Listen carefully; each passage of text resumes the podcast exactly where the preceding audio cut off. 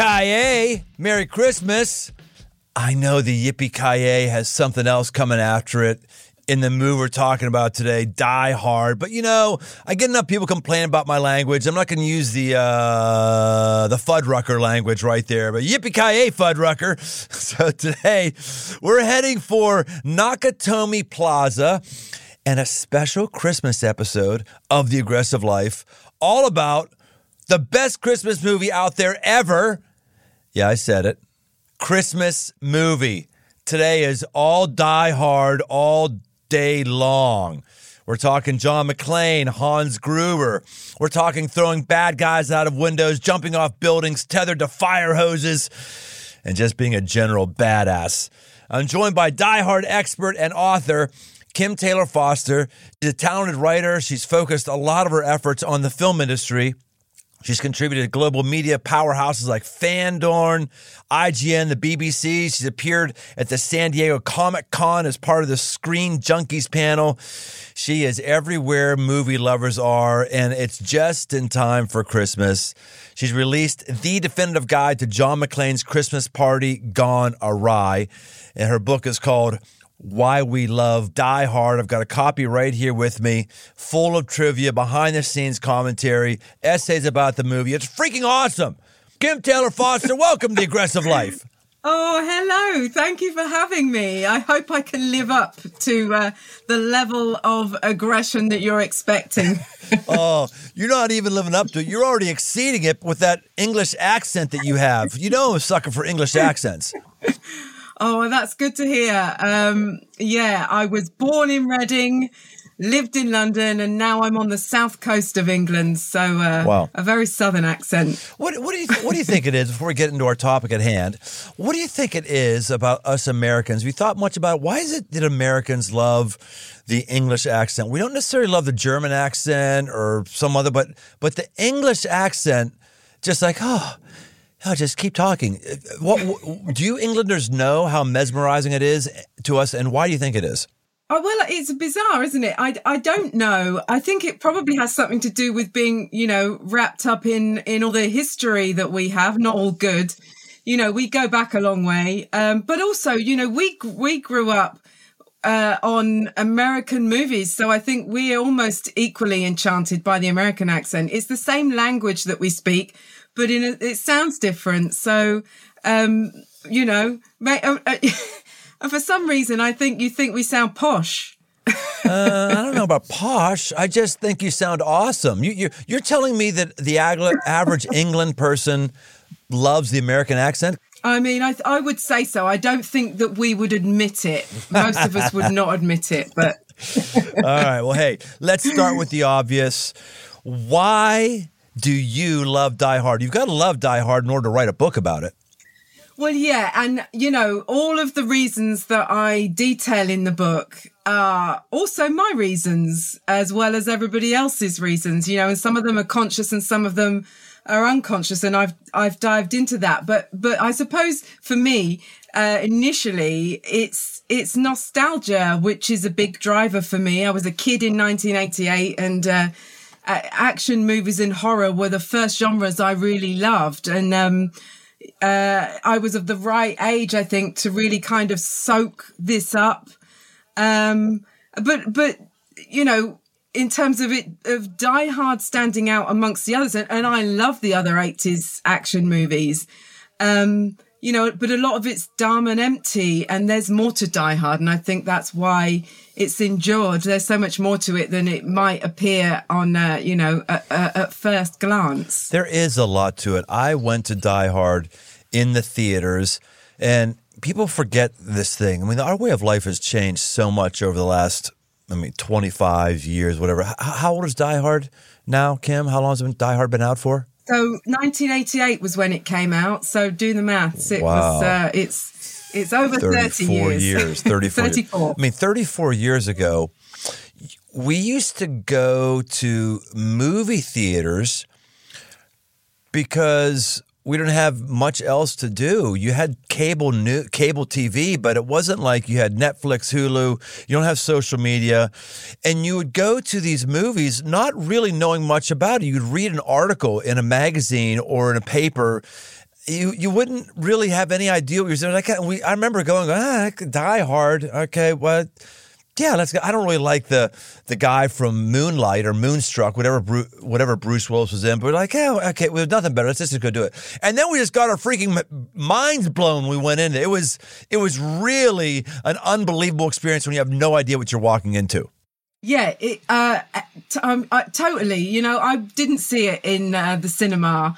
I wasn't quite old enough, but I would have seen it for the first time, probably, probably on TV, heavily edited. I expect Yippee Ki was missing that that that final word, but um, Fuddrucker. yeah, I mean, it changed the genre. It changed the action movie forever. Uh, it was that impactful. Um, and it gave us an action hero um, in John McClane that was unlike anything we'd seen before. Um, he was an, you know, an everyman and a reluctant hero, uh, which was a far cry from the likes of Arnold Schwarzenegger's characters in the films from the 80s. Yeah, that's a good point. Well, let's get to him in just a moment, but let's just settle this once and for all. It is a Christmas movie. You agree, correct? And why? I do agree. Yes, it is a Christmas movie. And here's why. Um, you know, it's also an action movie, and that's okay. It can be both things. There are a lot of movies that exist that are more than one thing. We have films that straddle genres. We have action comedies, Lethal Weapon, which you might argue is also a Christmas movie because I think that's set at Christmas. Um, you know, Home Alone, nobody would argue that that wasn't a Christmas movie, but it's also uh, an 80s comedy and an action film. And so Die Hard is very definitely an action movie and a Christmas movie. It ticks all the Christmas movie boxes. And the, and the, the um, gauge I use in the book is is looking at what you might call the typical Christmas movie, right? Which is which we used to call Hallmark movies um, which have a dumb plot, you know, um, I say dumb, but they, they all kind of follow the same, the same path. You get, um, someone that ends a character who travels to an environment associated with a former partner or a potential new love interest who the two on the surface seem seem diametrically opposed to one another uh, and it's usually a high flying career or a life changing opportunity that gets between them that keeps the two apart. Tick. These things occur in Die Hard. The protagonist um, usually becomes trapped or often becomes trapped at the location in question.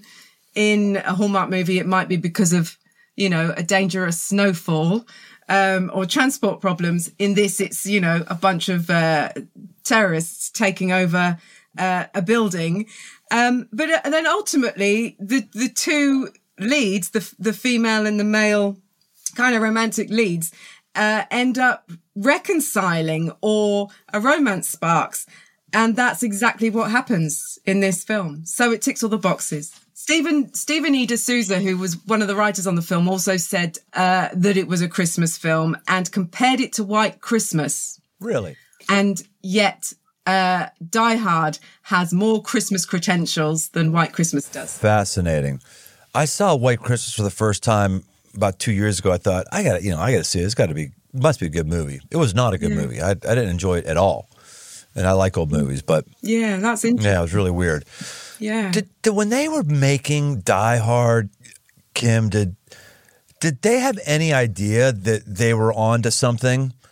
Do they think that this is going to be an enduring classic and and spin off a number of sequels and even be talked about 34 years later as a Christmas movie? Did they did they think that this would be one of the standards in American cinema? It almost sounds sounds funny and a joke to say it, but it is one of the standards in American cinema. Like everyone has heard of Die Hard. It, it evokes something. Did they have any clue what they were making at the time? Yeah, no, uh, uh you know, I would say on the whole they didn't, but but Joel Silver uh, who was the producer on the film. I mean, it was his idea to make it a Christmas movie. It was his idea to set it at Christmas and make sure that all of those Christmas references that are woven into the film were there because he knew that by doing that, it would be syndicationable and people would watch it every year. And that's exactly what happened. Um, but I don't think anyone had any clue that it would be become this, um, you know, game changing action film as well. They were innovating a lot of things on the run, I thought. Didn't they adjust the script based on what the building was? They found the building at the last minute or something like that. I haven't read your book. I want to. I haven't I haven't had the opportunity to read it yet. Yeah. Wasn't there a lot of adaptation on the run? Well, the the um, building, you know, they used the old uh, the Fox building um, in Los Angeles, so it wasn't a set. It, you know, it was it was an actual building that was that was under construction, and they were given um, permission to use it. So yes, they had to write around what um, was going on in the building, the state of the building, and improvise a little bit. Um, but also because Bruce Willis at the time was con- contractually obligated to moonlighting, and he almost the TV series Moonlighting, and he almost well, he did decline this film initially when they offered it to him because of his obligations to moonlighting.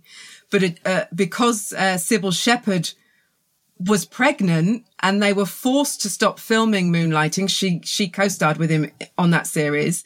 It gave him a window to accept, and so um, they they adapted the character around Bruce Willis's own personality. John McTiernan, and the director, huh. yeah, yeah, John McTiernan, the, the director, was was quite um, an experimental filmmaker, particularly at that time, and was heavily influenced by uh, European cinema. He loved the Dutch uh, director Paul Verhoeven, and and you know brought some of his um, techniques into the film, which were also innovative in Hollywood cinema.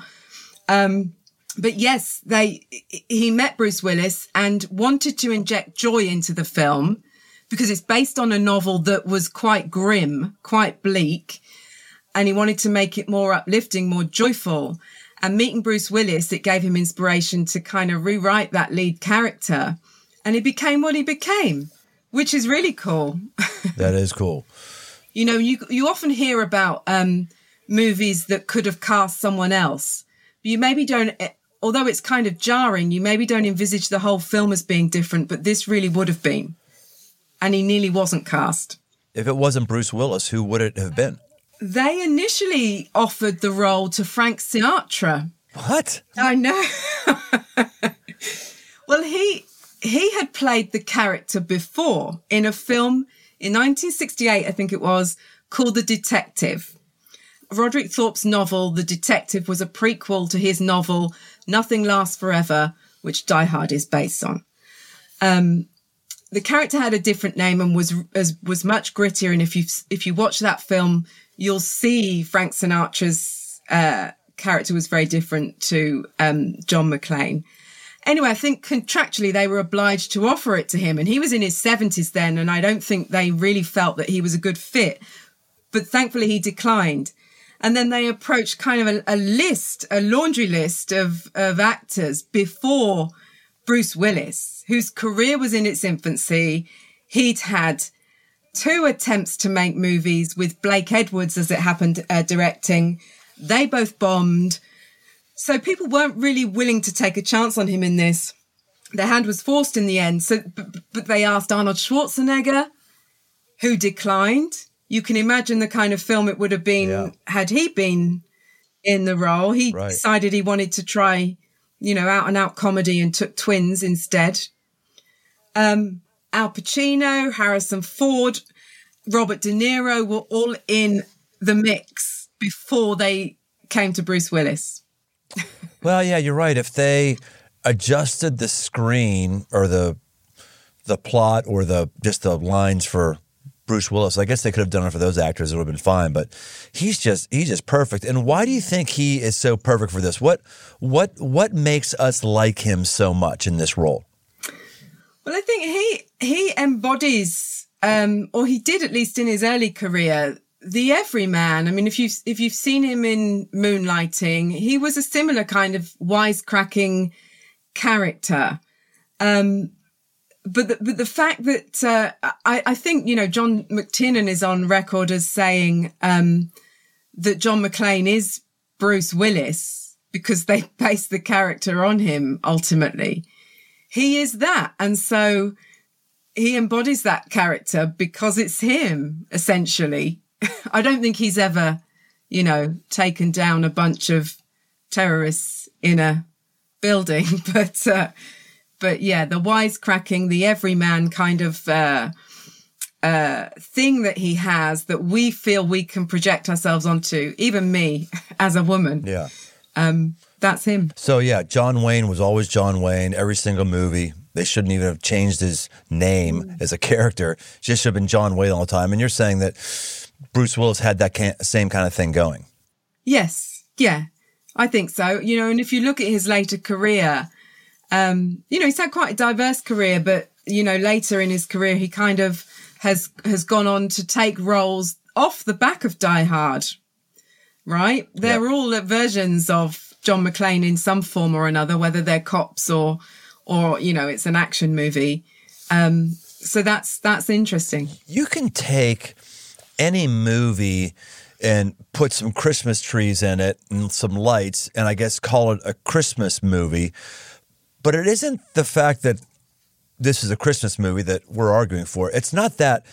What is it about the movie that strikes our heart? What what is the what is the magic about it? Um, I mean, it's a it's a mix of ingredients, I suppose. But I think you know John McTiernan and the the whole team have struck on uh, at that time struck on this formula that brings kind of hardcore action, and some of it is quite and you know some of it's quite brutal. Some of the the violence, some of the the uh, you know injuries you see with this joyous tone and, and this sense of fun. It's it never feels that threatening. And you've got Hans Gruber, who is one of cinema's greatest villains. Um, Alan Rickman's performance is funny and Yes. um, he said of his character that at the time, you know, it was kind of he it was such an effective villain that people would spit at him in the street. Really? oh my gosh. Yeah. Well, you had him. You had uh, oh, what was his name? Was it Baryshnikov or what was the Russian dancer who was also in the movie? Alexander Godunov, There it is. Right. ballet is. dancer turned actor, and uh, he, yeah, he was um, Russian uh, and played the character of Karl, who's who's one of uh, one of Gruber's men. Yeah. What's your favorite lines in this movie? And how many of these lines did Bruce Willis make up, or did he make none of them up? Like Yippee Ki stuff. Did he make that one up, or did someone give him that line? No, someone gave him that line. Um, uh, you know, I think it the script. The screenplay was written by a guy called Jeb Stuart.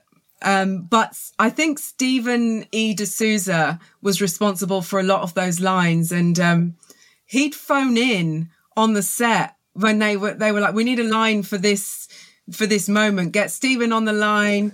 Um, for instance, that when he's in the tunnel, when when Bruce Willis is in the air duct, the air conditioning duct, um, and he says, uh, "Come out to the coast. We'll get together, have a few laughs." That was improvised on the phone by Stephen E. D'Souza in that moment. So that's where most of those lines came from. Oh, that's cool. That's very cool. How hard was it to sell a publisher on the idea of a Die Hard book? It was easy. They came to me. oh, really? That's cool. Um, Die Hard is so beloved, you know, and and it, it just keeps giving, doesn't it? It has it's had a film, you know, every decade I think since it first came out. Um, there are five, and while critically they've all been received differently, I think they've all done pretty well at the box office, and I don't think we've seen the last of the franchise. Although, you know, with um with Disney now owning Fox as they do and Die Hard, we've yet to see what they will do with uh, with the franchise going forward. But I'm sure it, we'll see it again. So yeah, it was easy to to uh, to persuade a publisher to to publish a book about Die Hard. Well, Bruce Lewis, uh, Bruce Willis is, I think he's permanently retired. Doesn't he have some sort of health condition right now? He does, yeah, which is really sad. Um, a brain condition. Um, yeah, I, I, I don't know if he's fully retired, probably, but he's made a lot of films that still seem to keep coming out. Um, yeah, right, right. Uh, straight to streaming or whatever. So we've collected some of your quotes. I'm hoping I can read them to you, Kim, and then you can expound on them. Are you up for that? Sure, yes. Quote In McClane, we see ourselves, but also the hero that we wish we could be. So, what I mean by that is this idea that John McClane is an everyman. And, uh, and before John McClane came along in action movies, the hero was, you know, a John Rambo or, um, uh, Robocop or, um, you know, any of Arnie's characters. And they're they're all people that you can't really relate to. I mean, we enjoy watching them on screen, and I love them as much as the next person, but you wouldn't project yourself into those characters in the way that you do John McClane because he's fallible like us. He's a reluctant hero, probably like you know, if given the opportunity, would be the same as most of us. Perhaps we'd you know, our instinct is to flee from danger, but um, he steps up because he has this this uh, sense of responsibility that that is a weight for him, but um, but it's what drives him.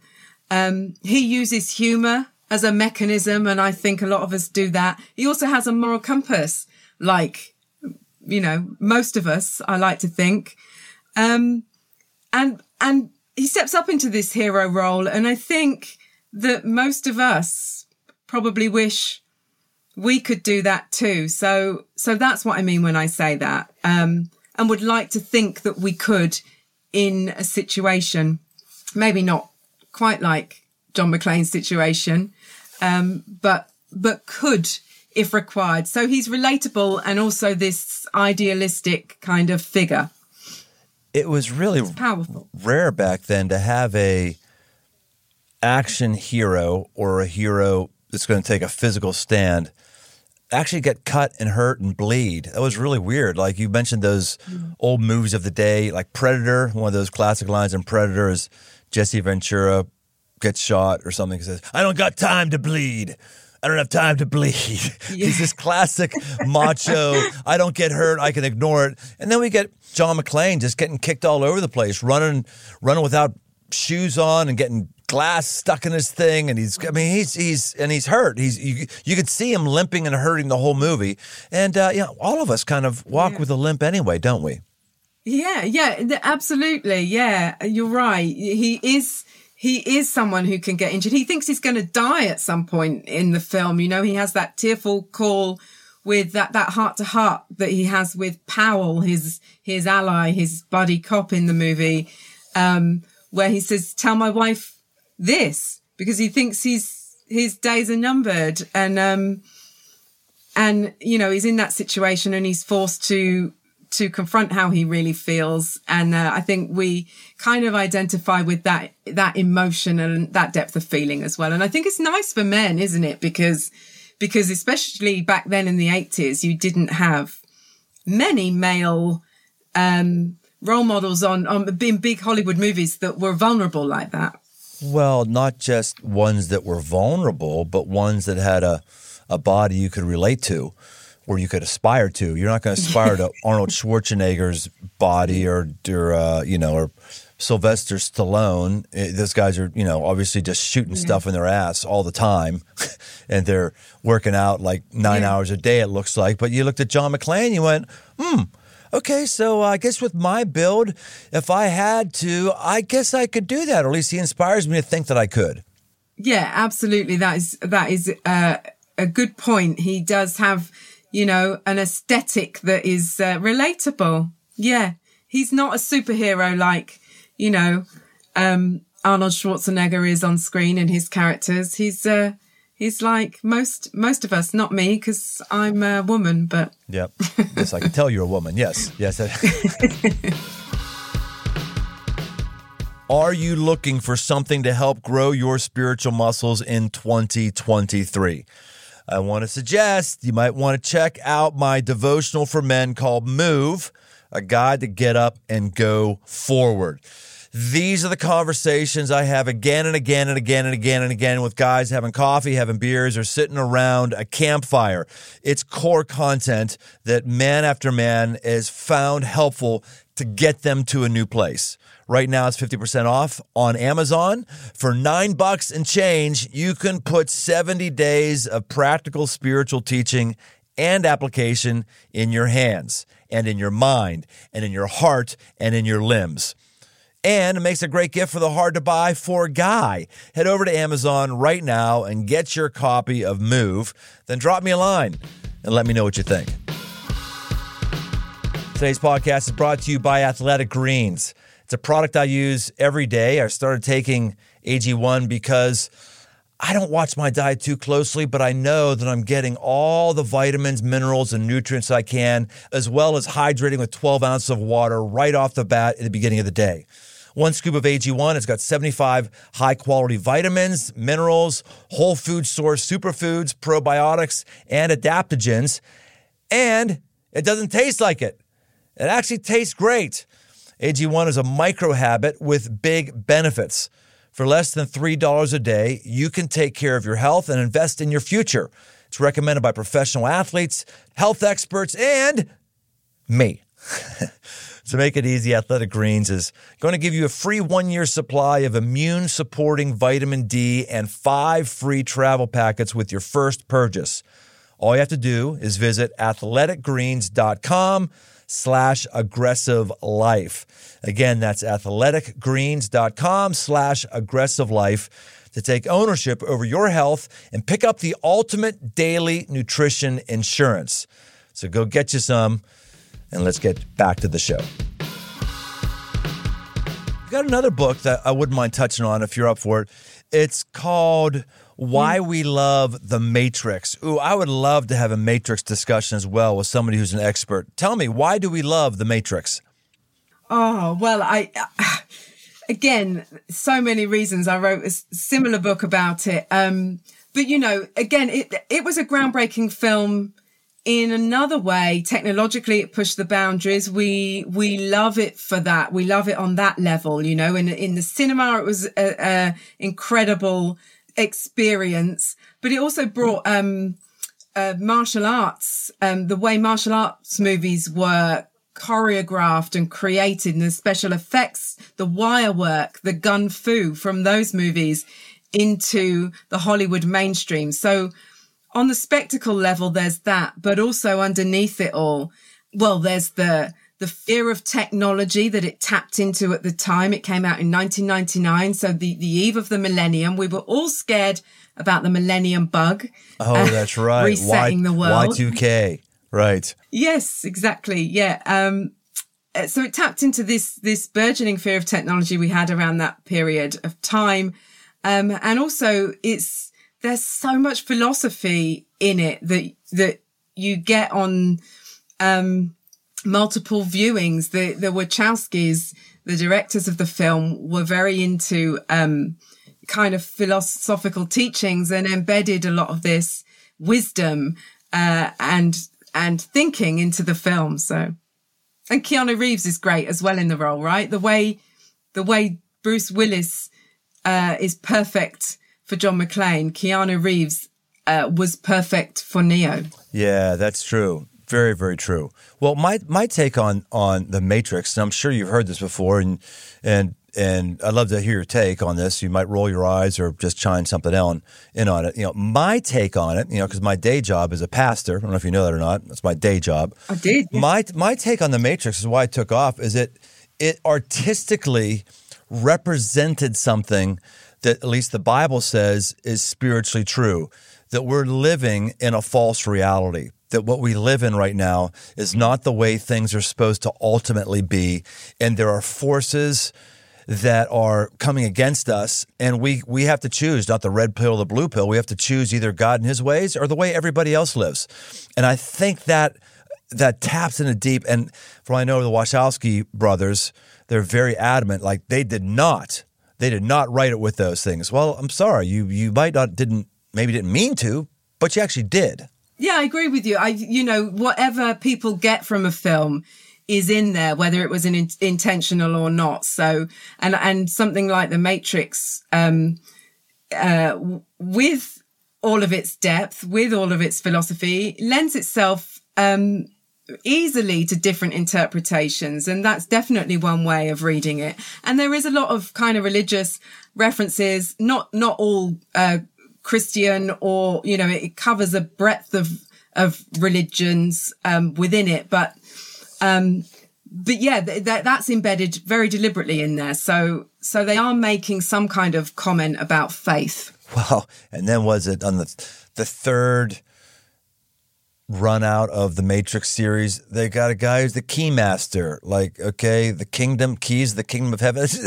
it just came up so much. I was like, Wachowski brothers, you can't get upset when all these Christians think that you're making a movie to enforce their worldview. I, we may be reading into it. I understand we may be reading into it, but like, there's a mm. lot there. It really is.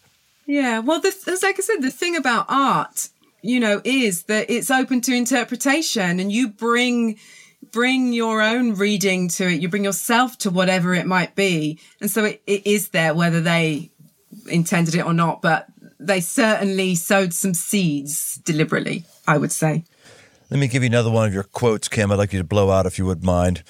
You say, The cowboys of early and classical Hollywood fit neither into the civilized world nor into the wilderness, destined to walk the precarious line between the two. Similarly, John McClane is fated to fight the good fight as he nomadically wanders a kind of no man's land, straddling both sides as he attempts to uphold civilized values while protecting the innocent and defenseless. Well, yeah, this is all around. I've got a chapter in the book on um, uh, one of the reasons that we love Die Hard, probably unconsciously for most of us, is because uh, it borrows so heavily on the Western. And the Western is um, classic genre in cinema. Uh, and Die Hard has so many Western characteristics ro- woven into it. So um, that quote in particular, if if John McClane, as I argue, kind of represents the cowboy, he is a he is uh, to all intents and purposes a cowboy in Die Hard.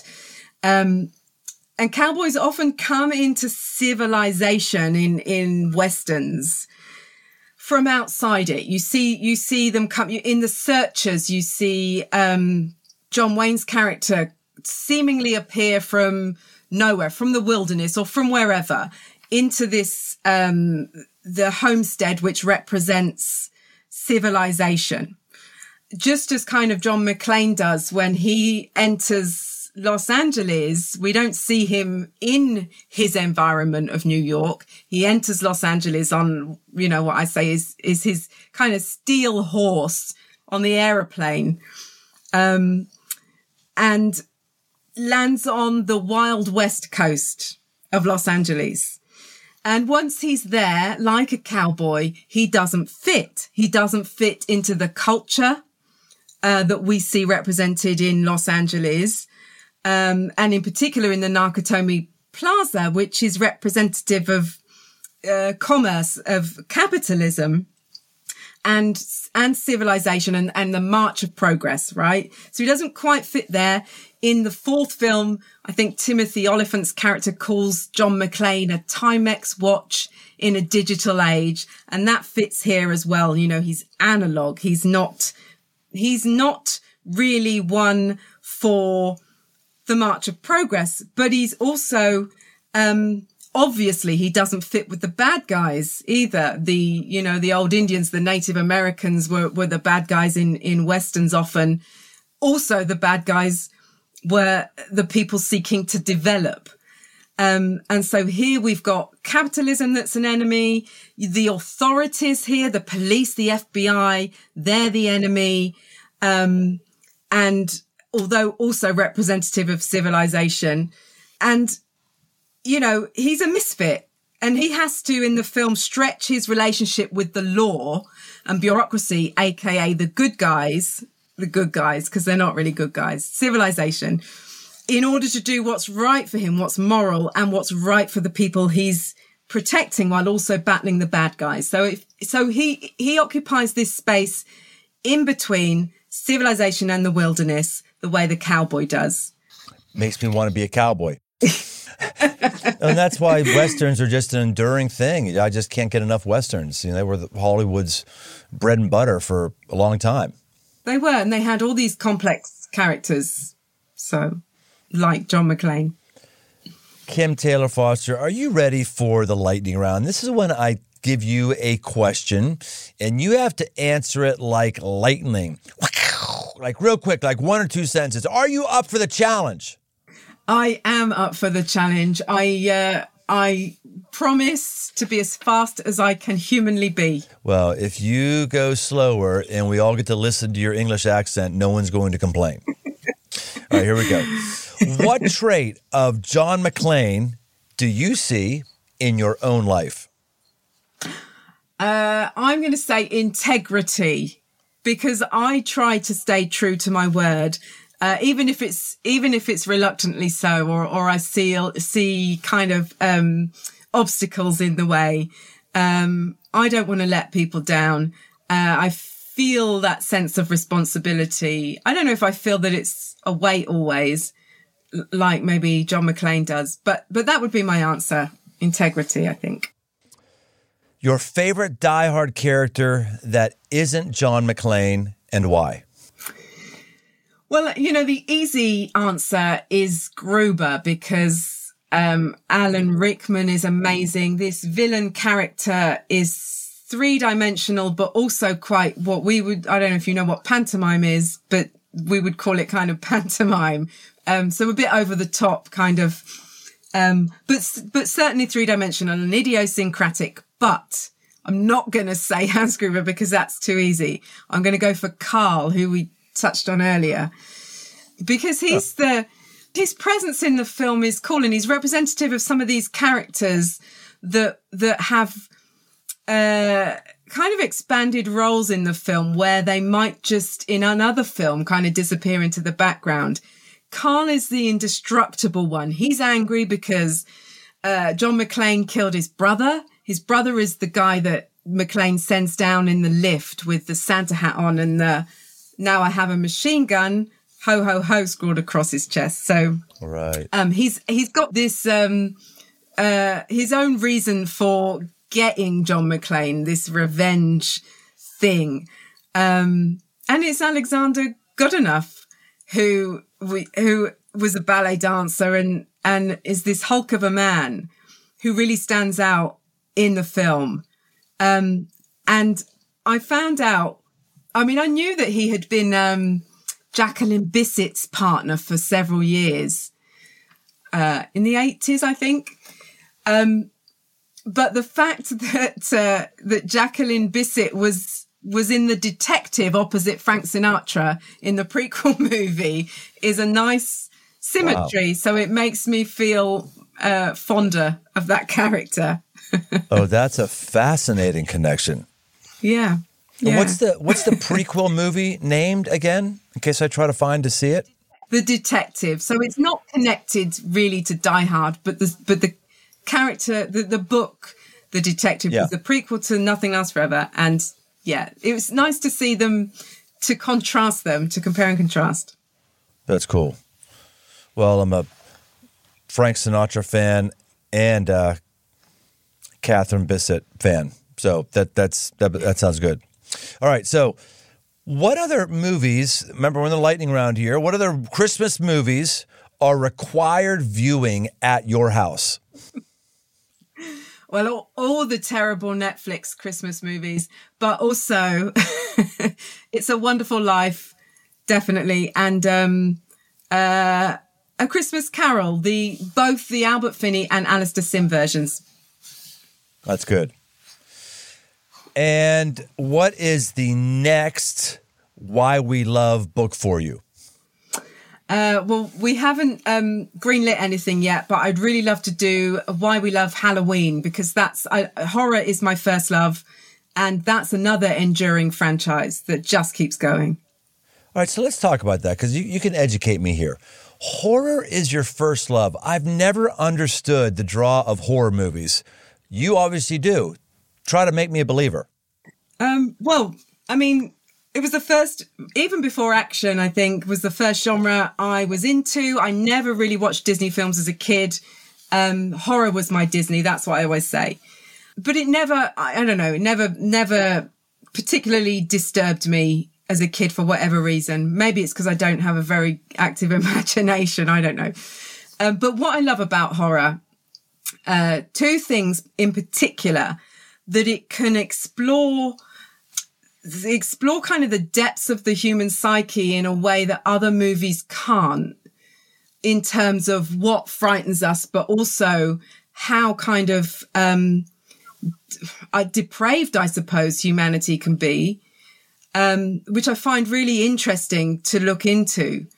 Um, and also, it also it offered me women protagonists that didn't fit into the typical movie role for a woman um, growing up. So, you know, they were often the lead of the film. They won out at the end for all their problematic portrayals uh, that gets that get talked about. They at least had those things, and I found that I could identify with a lot of them. So, huh. That, that makes sense mm. uh, on on the woman thing, and uh, and you know, yeah, they they they get they do get to be heroes because they're always are very frequently cast as the very weak one. You're just waiting for them to get slayed, and then what do you know? They rise up and save yeah. the day. That's that's a that's a that's fascinating. Yeah, um, slasher slasher films. Um, you do are kind of problematic, you know, in the way that they they uh, they dispatch women characters uh, in more detail and at length. They're terrorized more than any male deaths you might see on screen, um, and they're you know they're punished for for sexual activity um but there's always one woman who you might read as a male and I've written about that before but she is a woman who um gets to fight gets to win um and gets to do more than just be a love interest in a movie you know or set decoration or two dimensional so yeah so that's that's one of the things that that drew me to horror Kim, is there anything you want to talk about that we haven't talked about?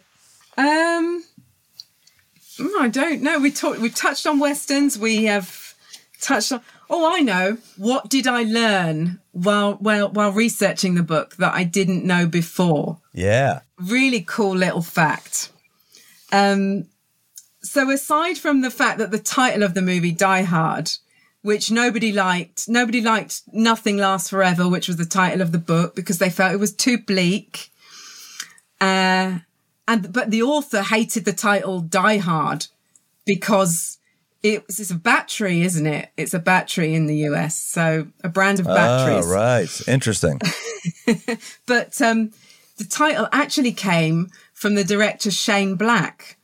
Um, who had agreed to let Joel Silver, the producer, have the title that was his from the screenplay he was working on at the time that came to be known as The Last Boy Scout. Ah, that yeah. was originally Die Hard. well, that was also Bruce Willis in that, wasn't it? It wasn't him and Jamie Foxx. It was him and not Jamie Foxx. Uh, I've, the name, his name's escaped me. It's not Jamie Foxx, huh? Who the, Dirt, can you contribute to this? I am madly googling You're, right come now. Come on, Dirt. Joe Rogan's guy would have found it by now, but you're not. come on, jeez. Okay, hold. I'm Yeah. almost there. Yeah, you're almost there. I'm almost there. I can see. Last Boy Scout. Damon, Damon Wayans. That's right. That's it was about. It was on the tip of my Damon tongue. Wayans. Damon Wayans. All right, that's right. Okay, yeah, that's right. Uh, I can't believe that went. I know that's very good. So, Kim, if someone wants to follow up with you or they want to uh, see what's going on with you, just uh, tell us how folks can stay in touch with you. Oh, well, I'd love it if you followed me on social media, on Instagram or Twitter. I am Kimbot, but it's K underscore imbot. So that's complicated for you. K underscore. K underscore I M B O T on both Instagram and Twitter. Or you can um, uh, find my articles and videos on fandom. Fantastic. Well, Kim, this has been very enlightening and very helpful. I know I'm more festive for the holiday spirit right now. I know I'm ready to go and get some eggnog and curl up against the fire and stare at my Christmas tree and, and give gifts to people because Die Hard does that to me. Die Hard is absolutely a Christmas movie. I'm glad we've settled that today. And maybe the lightning, maybe the, I don't know, the meaning for all of us is you never know when you're going to find meaning. This is Christmas. And you never know when you might have an encounter with something that is meaningful to you, and maybe actually even an encounter with God. That's really what Christmas is about. It's the birth of Jesus, as, as great as John McClane is. He's not Jesus. So we'll see you next time on The Aggressive Life. I just thought, I saw there, like, Got it. That's like. I can't, we're doing a Christmas thing, and I am a pastor You here. mention Jesus and I'm going to do a whole Christmas thing and not say Jesus one time. I was like, that's really bad. Yeah, yeah, yeah. That's, That's I mean, I'm up, I'm up for going under the radar, but that, that's, uh, have you lost your soul, man? You're, you're a freaking pastor, and your Christmas special is Die Hard, and the best you can say is God, like one time? Well, you know, we kind of talked about it with the Matrix a little bit. Okay, mate, all right, Yeah, whatever. A little bit. we didn't even talk about the, the his cut feet being representative of the stigmata. But Ooh, anyway. Talk about it. Oh, talk about there it. you go. Say it. Talk about it, Kim. Save us. You've thought about this? We we did touch on um, John McClane's shoelessness and his cut feet and the fact that he can bleed, and um, and uh, yes, there is this element of of him representing a kind of a Jesus figure with the stigmata. His feet are bleeding.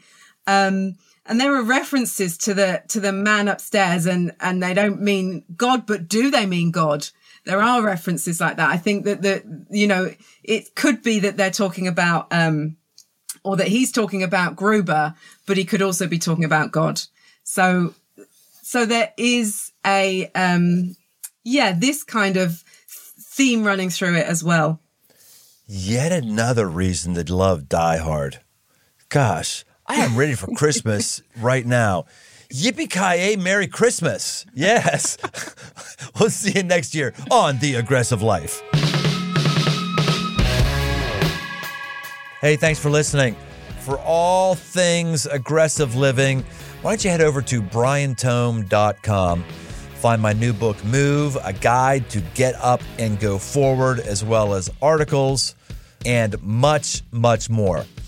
And no matter where you listen to podcasts, why don't you take a second and leave us a rating, leave us a review. It really, really helps us drive new listeners to the show. We want to help as many people as possible, just like we may have helped you. We want to help others. So why don't you help us out? And if you want to connect, find me on Instagram at Brian Tome. Aggressive Life with Brian Tome is a production of Crossroads Church, Cincinnati, Ohio.